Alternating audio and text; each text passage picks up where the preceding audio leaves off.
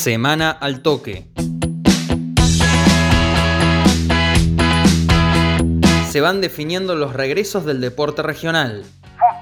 La Liga Regional de Río Cuarto oficializó el retorno para el 29 de agosto en sus competencias de mayores y una semana antes las infantojuveniles. Al respecto de la habilitación provincial, habló el presidente de la Federación Cordobesa de Fútbol, José Luis Di Benedetto.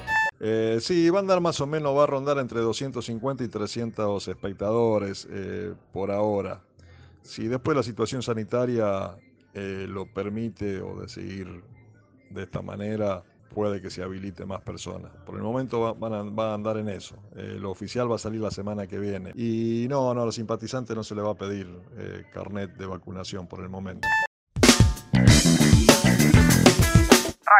La Unión Cordobesa anunció que a partir del 14 de agosto comienza el torneo oficial.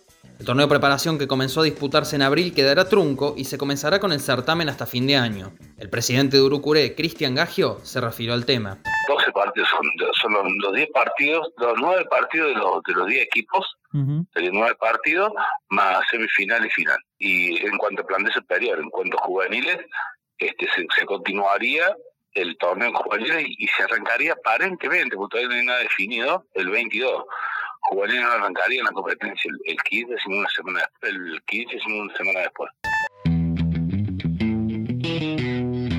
En otros deportes, el básquet confirmó que el 15 de agosto se regresa con el torneo Apertura Asociativo en el mismo punto en donde se había detenido. En hockey se rumorea que en la misma fecha se regresará la competencia y el futsal definió para fines de agosto el inicio del torneo oficial. Semana al Toque. Fue una producción de Al Toque Deportes.